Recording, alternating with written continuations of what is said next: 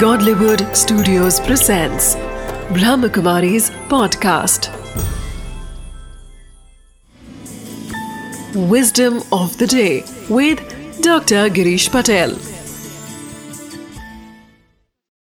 नमस्कार ओम शांति जीवन में छोटी मोटी बुरी घटनाएँ होती रहती है कि किसी ने आपको दुख दिया वेटर ने अच्छे से आपका व्यवहार नहीं किया किसी ने आपको वेलकम नहीं किया। या बहुत बड़ी घटनाएँ भी होती कि किसने बहुत बड़ा दुख दे दिया। किसी ने आपका विश्वासघात कर दिया। इन सब में प्रतिदिन हमें माफ़ करने की आवश्यकता है।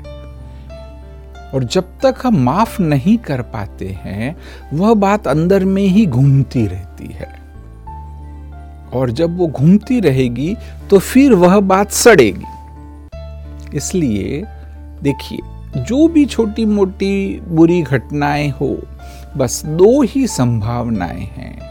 या तो माफ़ करो, या उसे सड़ने दो। कोई भी नहीं चाहेगा। सड़ी हुई चीज़ हमें पसंद नहीं आती है। और वास्तव में जब कुछ भावनाएँ हमारे विचार अंदर में सड़ने लगते जिसको कहा, तब तो वह बहुत बुरा है। आपको चमड़ी की बीमारियों से लेकर कैंसर तक की बीमारियाँ कर सकते हैं। इसलिए विस्डम ऑफ़ द डे है कि अगर आपको कोई घटना को फर्मेंट होने नहीं देना है, सड़ने नहीं देना है तो बस एक ही रास्ता है, उस व्यक्ति को माफ़ कर दो। Wisdom of the day. Whatever situations may come in life, we have two choices either forgive and forget, or keep holding on to it.